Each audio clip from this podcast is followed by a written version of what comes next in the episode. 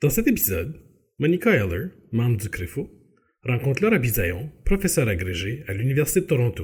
Mais en fait, c'est, c'est, dans un premier temps, ça serait une prise de conscience euh, qu'il existe des barrières euh, socio-sanitaires qui empêchent l'immigration de certaines tranches euh, de personnes. Hein? Donc, euh, c'est des pertes. Bienvenue à Quoi de neuf?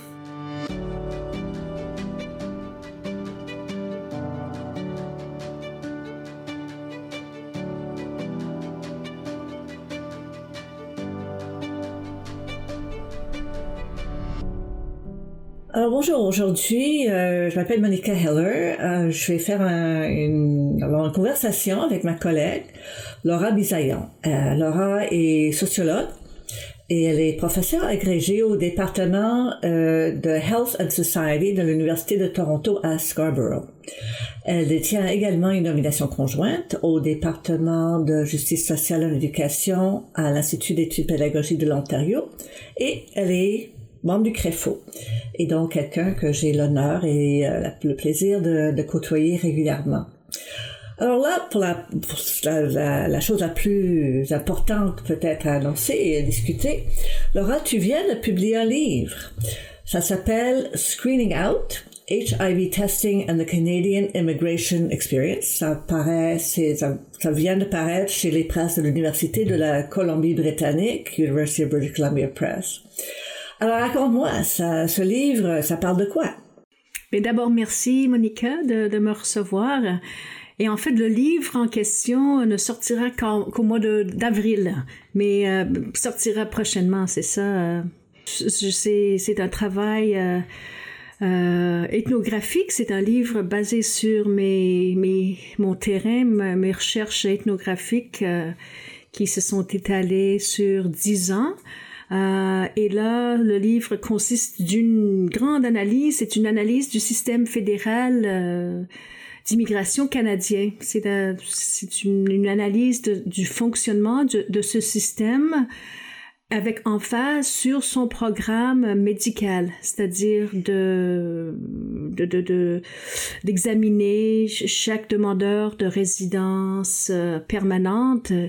Euh, chaque, chaque personne est, est, est appelée à se faire euh, examiner hein, par, euh, par des médecins qui sont à l'extérieur du pays comme à l'intérieur du pays, et je mets euh, de la lumière sur le fonctionnement euh, de ce système médical. Euh, et c'est du, du, du point de vue euh, des personnes vivant avec le V I H. Et donc, je, c'est, c'est pour la toute première fois, euh, finalement, qu'on, qu'on met de la lumière sur le fonctionnement de ce système avec très particulier avec, avec le V I H. Donc, depuis deux mille deux, il existe euh, une politique de dépistage obligatoire au V I H, c'est-à-dire que chaque personne qui voudrait s'installer de façon euh, permanente au Canada et euh, certaines tranches de personnes qui voudraient s'installer euh, temporairement pour une durée de, de six mois, de, ces personnes-là de, devraient, devront se faire dépister pour le V I H et c'est obligatoire. Donc, c'était le point de départ de mon étude. Euh, à me demander dans un premier temps, bon, comment se fait-il qu'au Canada, nous avons ce système de, de dépistage obligatoire au V I H? Est-ce que c'est, est-ce que c'est non habituel? Est-ce qu'il n'y a pas d'autres, d'autres pays qui font la même chose? Non, c'est très peu courant. C'est-à-dire que la plupart des pays occidentaux, mais de façon générale, la plupart des pays dans le monde entier ne dépistent pas euh, de façon obligatoire pour le V I H. Euh, il y a quelques exceptions près, mais euh, disons que la, la plupart des pays à travers le monde ont un système d'examination médicale, c'est-à-dire les, les immigrants vont se faire contrôler pour, euh, bon, pour, pour que le gouvernement ait une idée de, de, de leur santé. Euh, mais ce qui est propre au Canada, c'est qu'on contrôle pour exclure. Lorsque la personne se trouvera séropositive, alors les chances sont minime, euh, moins de chances que la personne pourrait éventuellement s'installer au Canada. Comment tu expliques ça? Pourquoi est-ce que le Canada a adopté et maintient cette politique-là? En fait, c'est, c'est curieux. Euh, comme j'ai dit, bon, il y a très peu de pays. Il y a l'Australie, la Nouvelle-Zélande, le Canada, euh, autrefois le, la Grande-Bretagne qui avait cette politique de, de dépistage au V I H. Plusieurs pays de ces pays l'ont enlevé. Le Canada le, le maintient comme dépistage, hein, comme pratique. Euh, on devrait bien se poser la question et à savoir comment se fait-il que la politique existe. Ce que j'ai trouvé à travers mes, mes recherches historiques aussi, c'est que le Canada rentre en étant en une, disons une ancienne colonie britannique, hein, euh, a comme, comme héritage ben, une grande préoccupation pour l'état de santé de ces, de ces immigrants. Et euh, donc de, la politique du V I H euh, euh, mise en place en deux mille deux rentre dans ce, ce courant euh, historique. Donc, est-ce que est-ce que est-ce que tu es en train de, de suggérer que dans le passé, lorsque le Canada, en tant que colonie euh, de, de migration, de, de, de prise de, de territoire, cherchait des gens avec la santé nécessaire pour pouvoir extraire les ressources, euh, s'emparer euh, du, du territoire, et que ça vient finalement, cette préoccupation avec la santé, vient de l'histoire euh, de, de, du recrutement de, de corps euh, nécessaires pour, euh, pour la colonisation, finalement. Oui, oui, oui, c'est, c'est en plein ça. Et il y a toujours, il y a toujours eu, euh, voilà, euh, à partir du dix-neuvième siècle, et, et toujours est-il qu'il y a une préoccupation, disons, centrale euh, relative au, au, à, la, à la santé. Hein, des, des... Autrefois, les, les gens qui, qui arrivaient au Canada plus, disons, euh, par bateau, hein, par la voie maritime, de ces temps-ci, beaucoup plus, plus courant, quoi, par, par avion ou bien au, sur les frontières terrestres. Hein, mais voilà, la, la préoccupation socio-sanitaire est, est toujours aussi, disons, importante aujourd'hui qu'elle était autrefois. Et que donc, en fait, on doit utiliser, on ne doit pas faire une distinction entre un cadre d'interprétation de colonialisme et un cadre d'interprétation d'immigration. On, on est dans le même cadre, quoi.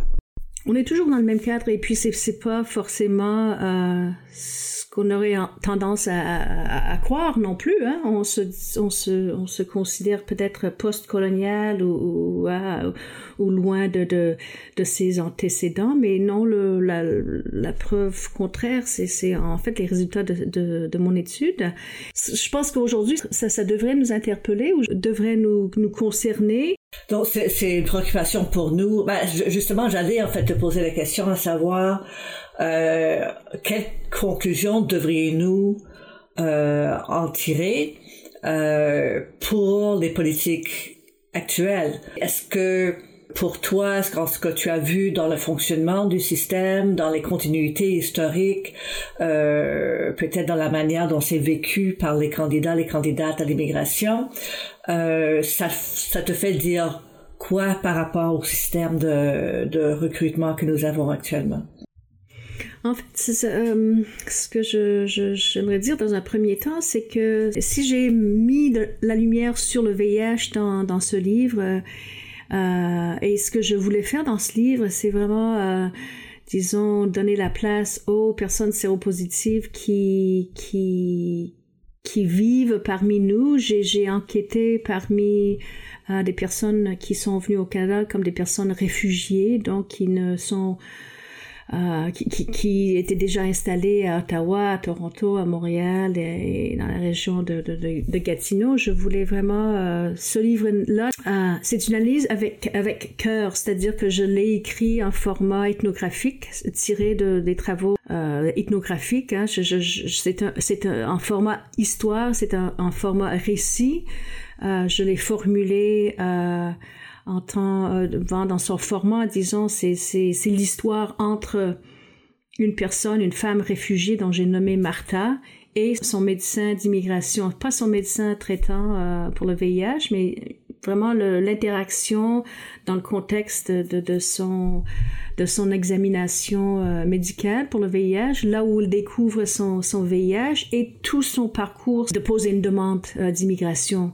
Parce que normalement, lorsqu'une si une personne est dépistée en dehors du pays, s'avère être séropositive, alors elle, elle sera exclue par la possibilité de, de, de s'installer au Canada. Ce que j'ai, j'ai voulu faire dans ce livre, c'est de, de, de mettre, euh, donner une voix et donner un visage euh, humanisant aussi au, à, à ce travail considérable qui est euh, le travail de poser une demande d'immigration, hein, qui, qui se passe à travers Beaucoup, beaucoup de temps. Hein.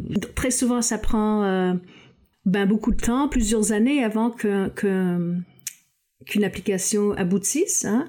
Donc, on suit le, le processus de dépôt de dossier et les événements qui, que cette femme-là vit en raison de, son, de la découverte du V I H. Elle, donc, euh, voilà, on la suit, on la suit, et donc le mystère de si oui ou non elle est acceptée au Canada est, est dévoilé à la fin. Donc, c'est en même temps, entre, c'est, c'est, c'est, c'est une analyse académique, bien sûr, sociologique, anthropologique, mais de façon très humanisante. J'ai, j'ai vraiment voulu écrire ça euh, pour un grand public, pour les, pour les scientifiques, mais pour un grand public et, et pour euh, différentes tranches d'âge aussi. Je te demanderai pas de dévoiler euh, le résultat de son processus, mais euh, à ton avis, Martha voudrait qu'on comprenne quoi, nous, de, nous les, nous, je veux dire nous les les les, euh, les gens qui sont, euh, oui c'est vrai, les différents publics qui pourraient être concernés. Mais oui. euh, mettons, pour euh, dans un premier temps, ça pourrait être euh, les gens qui vivent au Canada, euh, à la limite qui n'ont jamais vécu un processus d'immigration, euh, donc qui l'ont peut-être, euh, qui l'ont, qui l'ont vécu d'une manière ou d'une autre. Nous avons euh, plusieurs d'entre nous, c'est certainement mon cas, euh, c'est mes parents ont vécu, ont vécu différentes formes de, de ça. Euh, mais qu'est-ce qu'on de, qu'est-ce que Martha de, qu'est-ce qu'on devrait apprendre de, de Martha? Qu'est-ce que euh, peut-être le gouvernement euh, fédéral devrait apprendre de Martha? Qu'est-ce qu'elle voudrait qu'on comprenne? Oui, Martha voudrait qu'on, qu'on réalise que le public canadien hein, est très peu informé finalement su, euh, sur ce système euh, fédéral d'immigration, en quoi il consiste. Hein? Euh, c'est une des institutions clés au Canada et pourtant on en sait, et je, je me mets dans, dans, dans le bain aussi, peut-être, peut-être toi aussi, euh, même chez les gens qui ont immigré ou, ou par exemple je pense à mes étudiants dont les parents sont nés à l'extérieur du pays, euh, ils savent très peu sur le fonctionnement euh, Son, son fonctionnement euh, euh, à petite échelle, hein, toutes les pratiques, tous les le, au quotidien, que font les gens, que font les fonctionnaires, que font les administrateurs qui sont embauchés, qui travaillent dans cette immense machine qui est le système d'immigration. Alors le public, nous sommes très peu informés et, et, et, et c'est surprenant.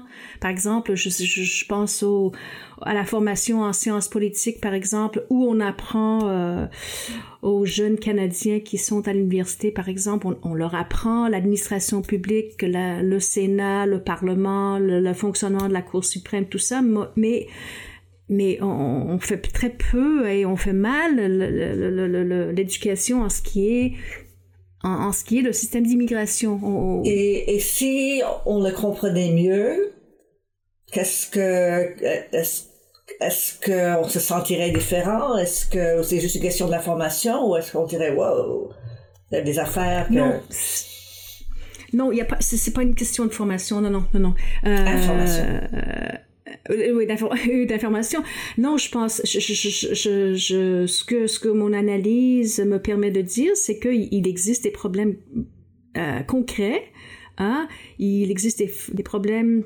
qui relève du travail du médecin, des avocats, euh, des consultants en immigration qui, qui sont dans le privé, Euh, il y a des problèmes qui existent, qui sont des problèmes qui sont imposés aux gens vivant avec le V I H et d'autres, pro, disons, soi-disant problèmes de santé ou hein, qui, qui, qui vivent avec des, des, des différentes constitutions génétiques ou hein, qui, qui sont atteints de, de, de différentes euh, euh, conditions de la santé, diabète, cancer. Pourrais-tu me donner un exemple concret d'un problème ou deux? Oui, alors là, comme j'ai dit, le, le, la manière dont j'ai structuré le livre, donc une interaction entre Martha et son médecin d'immigration en dehors du pays. Euh, voilà ce, ce que mon analyse me permet euh, de dire, c'est que euh, dans le travail qu'on, qu'on demande aux médecins de faire auprès des... Ce ne sont pas des personnes qui sont déjà immigrantes, mais des, des personnes qui c'est sont... C'est des demandeurs. C'est des demandeurs, oui. Demandeurs de, de, qui soient demandeurs d'asile ou de, demandeurs euh, d'immigration. Euh, et en parenthèse, il y a environ neuf cent mille de ces examinations, de ces examens qui se font annuellement à travers le monde. Euh, donc, il y a des problèmes euh, pratico-pratiques dans le travail du médecin. Il y a des problèmes d'ordre éthique ou déontologique, euh, des problèmes, donc, euh, par exemple, euh, ce qu'on demande au médecin de faire, c'est d'être d'abord dans sa consultation avec le, le, celui ou celle qui demande l'immigration, on lui demande d'être d'abord d'administrateur. Sa mission, c'est de trouver un pépin chez le postulant et de le dénoncer, de l'inscrire dans son, dans son dossier, de faire acheminer ce dossier, bon, à Ottawa ou à Londres, enfin, selon les, son contexte dans le monde. Donc, c'est, c'est, c'est en même temps un, un, un problème euh, d'ordre professionnel. Le, le médecin est, est appelé, non, bon, non, en temps normal, enfin, il est, il est appelé, elle est appelée à travailler avec nous pour notre bien-être, pour la santé, pour... Voilà, voilà, dans ce cas-là, lorsque le, le médecin d'immigration interagit avec l'immigrant, bon, il est là euh, non en tant que traitant, non en tant que soignant, mais en tant que, qu'administrateur qui va à la recherche, il est enquêteur finalement, il va à la recherche. Donc c'est peut-être un peu aussi comme les médecins qui travaillent euh, pour donner un avis pour les, euh, l'assurance des accidents de travail par exemple. Oui, tout à fait, tout à fait. En tout cas, c'est, c'est, c'est relié à tout le système de santé et sécurité, quoi. Oui, oui. Et on peut, ben, on, on peut aussi parler de, de, de, de, de... En anglais, il y a une, une littérature euh, qui... Et moi aussi, je, je, j'ai contribué à, à, dans cette lignée aussi, les dual loyalties. Hein, lorsque le médecin, par exemple, un médecin qui travaille dans une prison ou une infirmière qui travaille dans une prison... Euh, ou bien, euh, voilà, donc c'est, c'est conflit d'intérêts. Donc, tu es pris entre le, entre le patient, la patiente et le, l'institution. Oui. Donc, ce que, je, ce que je, je, je, j'appelle, en tout cas, parce que je, j'arrive à pouvoir faire des recommandations pour la pratique, hein, c'est, c'est-à-dire que d'abord, il faudrait, une fois pour toutes, enlever cette exigence euh, de, de, de, de, de faire passer tout le monde à un test V I H pour des raisons d'exclusion. Parce que, parce que c'est, c'est quelque chose qui se soigne et c'est pas, il n'y a pas raison à exclure. C'est quelque chose, oui, c'est, c'est, c'est, disons, c'est quelque chose qui se soigne, mais aussi c'est que si on voudrait que le médecin revienne à sa fonction de base, qui est de, de, de, de prendre soin des gens, de, de, les, de les soigner, de, de faire du caring, euh, obligé... Euh, une certaine batterie de, de, de tests. Euh, il y a tout un corpus décrit sur le fait que obliger un test au V I H est, est, est problématique en soi. Je me souviens dans mon terrain, euh, c'était à Montréal, j'avais interviewé une, une, une Brésilienne qui était arrivée au Canada dans le contexte de son travail postdoctoral et euh, puisqu'elle était issue du Brésil et que le Brésil fait partie des, des, euh, des pays que le Canada oblige un test obligatoire au V I H, tandis que ce, ce test obligatoire au V I H ne s'applique pas à, à l'ensemble des, des ressortissants de l'ensemble des pays du monde. Elle se retrouvait en tant que lauréate d'une, d'une bourse du gouvernement canadien, elle se retrouvait côte à côte avec, bon, Norvégiens, avec Danois, avec Finlandais, avec euh, Australiens, avec des ressortissants de plusieurs pays. Et puis, les Brésiliens se sont regardés, ils se sont dit « Ah, mais nous, les ressortissants brésiliens, sommes les seuls à avoir été obligés de faire un test au V I H. Et si on avait été trouvé séropositive, on aurait été exclus. » Alors, elle m'a fait une... Elle m'a dit « Écoute, mais alors le, le V I H brésilien... » dérange plus le gouvernement canadien que, qu'un V I H de, de bon, allemand ou autrichien. Bon, ils, ils ont fini pour, euh, pour en rire, mais... Donc, en fait, c'est un système en plus complètement discriminatoire. Oui. Non, j'aimerais peut-être juste lancer euh, sur un peu de, d'autres, d'autres questions. Surtout, ben, comme euh, pour notre public, comme, comme, comme tu sais, j'imagine, il y a un effort... Euh, Euh, très euh, très ciblé euh, du côté euh, de la francophonie canadienne, euh, que ce soit le Québec, que ce soit le soi-disant milieu minoritaire, pour recruter euh, des immigrés francophones et aussi en fait des étudiants au niveau euh, postsecondaire, avec l'idée que les gens qui font leurs études ici, euh, ça va faciliter éventuellement leur intégration et, et leur, leur immigration. Je ne, je ne suis pas très appliquée dans ce processus-là, mais c'est la, je, je me dis que j'ai jamais entendu parler justement de l'aspect santé. Euh, ça ne semble pas avoir été une énorme préoccupation pour tout cet effort-là qui, qui est quand même énorme, hein. Il y a beaucoup de gens qui sont appliqués, il y a beaucoup de, de d'efforts institutionnalisés de, de, de recrutement euh, et d'intégration. Ton, ton livre, qu'est-ce que, qu'est-ce que les expériences des gens que tu as rencontrés dans cet effort-là, on devrait tenir compte de quoi? De, de mieux nous informer sur les aspects de la politique à l'égard de la santé, mieux, mieux prévoir ce que ça pourrait vouloir dire pour les candidats que nous essayons de recruter, pour pas que ce soit une surprise pour tout le monde, ou est-ce qu'il y a d'autres choses qu'on, qu'on devrait vraiment euh, mettre en place? Mais en fait, c'est, c'est, dans un premier temps, ça serait une prise de conscience euh, qu'il existe des barrières euh, socio-sanitaires qui empêchent l'immigration de, de, de certaines tranches euh, de personnes, hein? Donc, c'est des, c'est, c'est, c'est des effets pratiques, euh, c'est des pertes.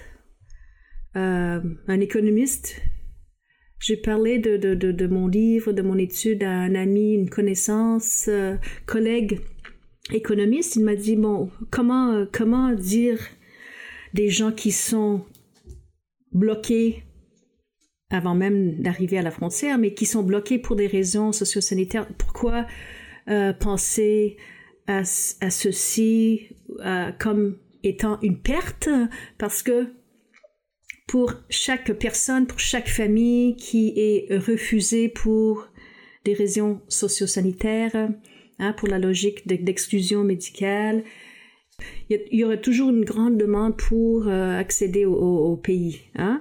Alors, euh, ce que je, je dirais, euh, c'est la prise de conna- connaissance quand même qu'il existe ces barrières, disons, socio-sanitaires qui quand même empêchent Euh, non seulement l'immigration de certaines tranches de personnes, mais le, le, disons le libre accès et la libre, le libre circulation de, de certaines personnes et je, certaines tranches de la population, c'est-à-dire que les personnes qui, qui sont diagnostiquées avec, disons, des, des, des, des problèmes de santé mentale, dépression par exemple, si, on est, si, si, c'est, si le médecin tra- euh, d'immigration prend connaissance, découvre ou sait que la personne face à lui est atteinte d'une dépression, alors ça va poser problème dans le, dans le dossier de cette, de cette personne-là, ou, ou parlons même pas de, de, de maladies, disons, chroniques.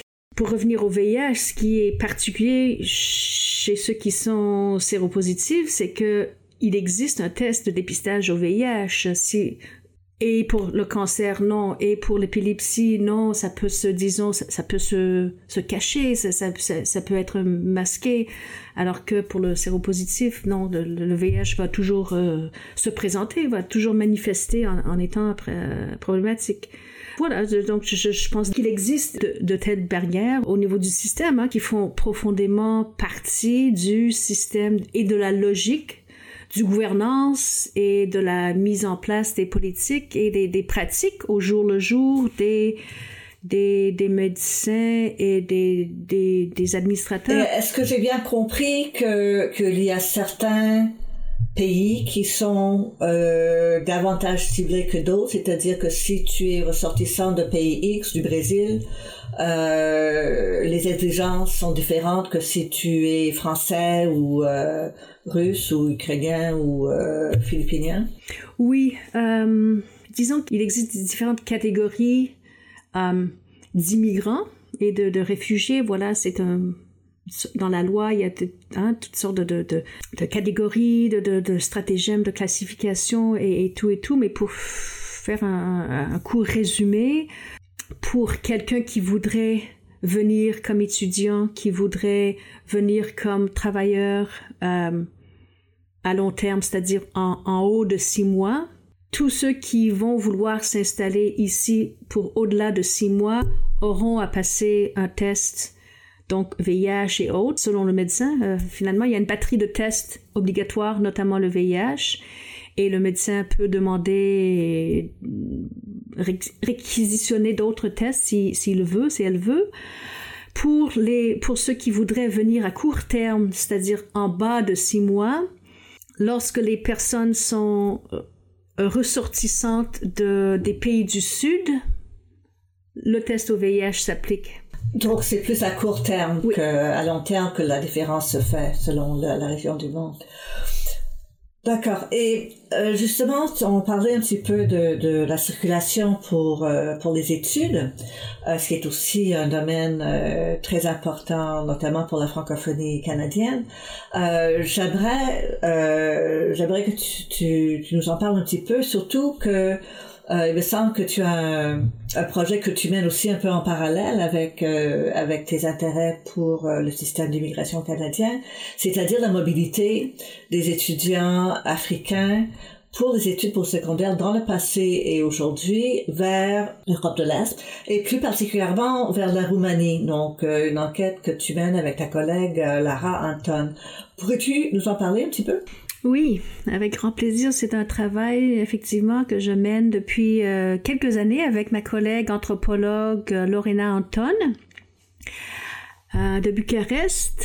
Euh, et euh, ben, nous nous sommes rencontrés il y a plusieurs années euh, lorsqu'on était boursière euh, au, en, en Suisse. Et finalement, on s'est mise d'accord pour regarder euh, dans les archives et f- faire une, une, une, mener une étude ethnographique, donc sociologique, anthropologique. Euh, on, on interroge les années soixante-dix et quatre-vingts dans le contexte roumain et on, on met l'emphase sur la circulation et l'arrivée des étudiants venus de la Corne d'Afrique, c'est-à-dire euh, surtout de l'Érythrée et de, de, de l'Éthiopie. Euh, pendant les années soixante-dix et quatre-vingts euh, en Éthiopie comme en Roumanie. En Éthiopie, c'était de la fin du royaume, c'était le début du, du communisme en Éthiopie et durant cette même époque, en Roumanie, c'était euh, le socialisme, donc sous le régime de Ceaușescu. Et nous nous nous interrogeons euh, sur la vie politique, la vie intellectuelle, la vie affective des Éthiopiens et des Roumains durant ces années-là, donc des étudiants éthiopiens qui sont venus faire des études, surtout dans les sciences pures, dans les sciences appliquées, euh, car il y avait des échanges très... Euh, bon, qui, qui, c'était des échanges très vifs et euh, très, disons... de solidarité socialiste entre hein, les pays soi-disant euh, de l'axe euh, de l'Est, hein, de l'U R S S, l'ancienne U R S S, euh, des pays socialistes. Donc, un grand intérêt pour euh, l'Afrique de la part de, ces, de l'U R S S et des pays de l'Est parce que, parce que quoi? Parce que euh, l'Afrique est très riche, toujours est-il qu'elle est très riche euh, en ce qui est euh, ressources euh, naturelles. Donc, l'Europe de l'Est, la Roumanie, qui était, euh, qui avait des grandes ambitions, qui, qui était à ce moment-là, durant ces années, très prospère aussi, justement en raison de l'arrivée de, de, de grands nombres d'étudiants étrangers venus d'Afrique et d'ailleurs, et en même temps, euh, La, euh, la Roumanie faisait importer, faisait venir ses ressources premières et les transformait. Donc, il y avait une, une industrie de manufacture très, euh, très développée en Roumanie à, à ce moment-là. Donc, des échanges euh, d'idées, des échanges de personnel, des échanges euh, au niveau du corpus euh, enseignant aussi.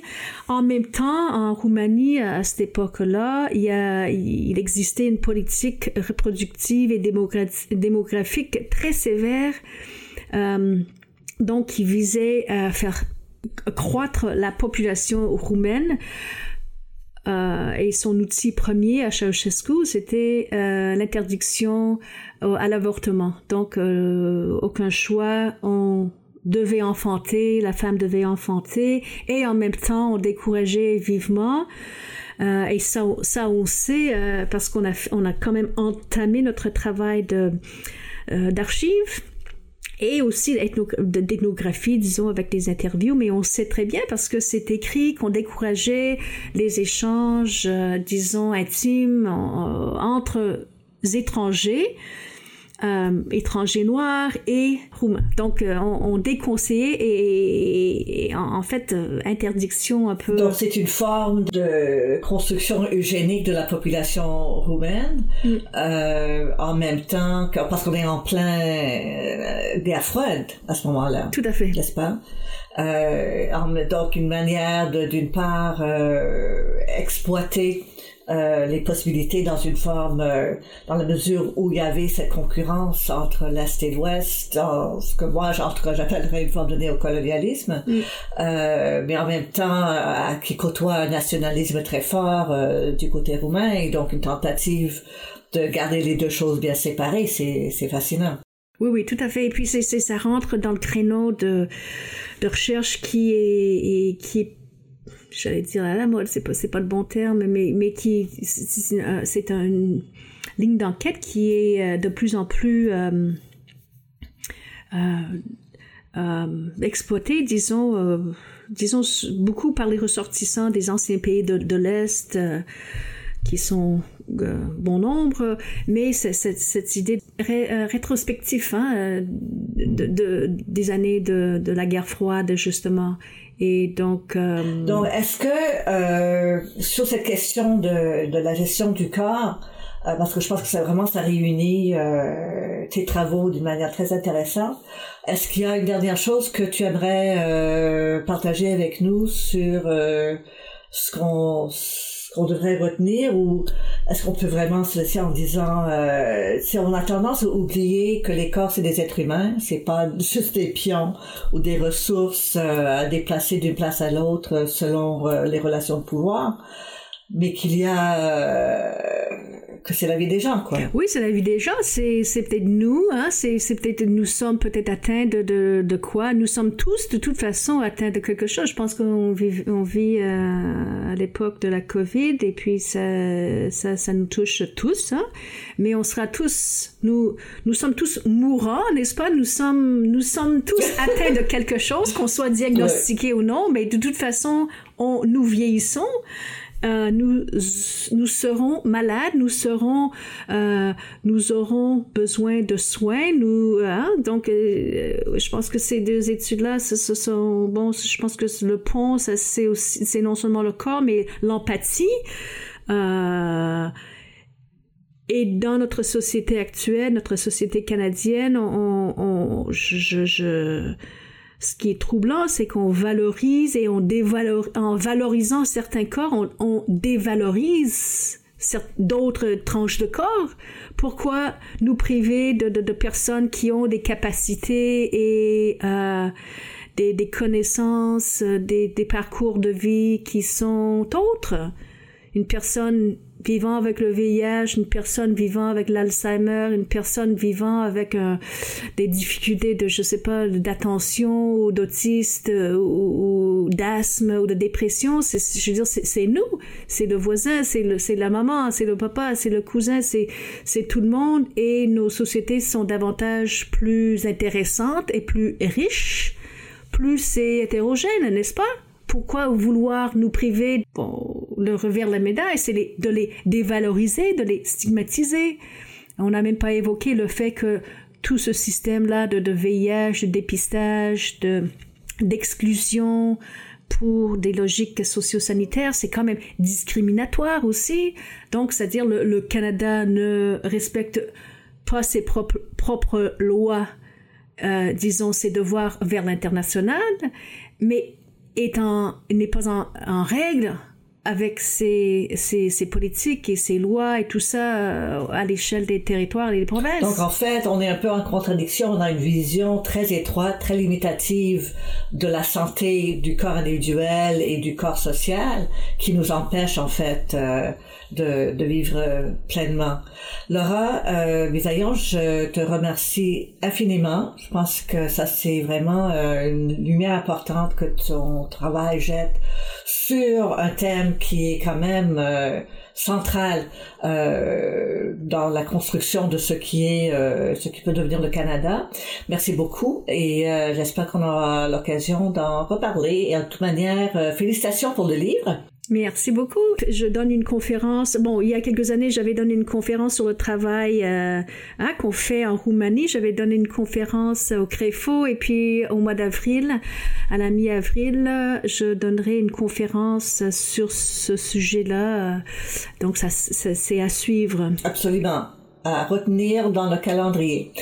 Merci beaucoup euh, et à la prochaine. Merci à toi, Monica. Vous avez aimé cet épisode? Faites-nous part de vos commentaires sur les réseaux sociaux ou par courriel à crefo point o i s e arobase u toronto point c a.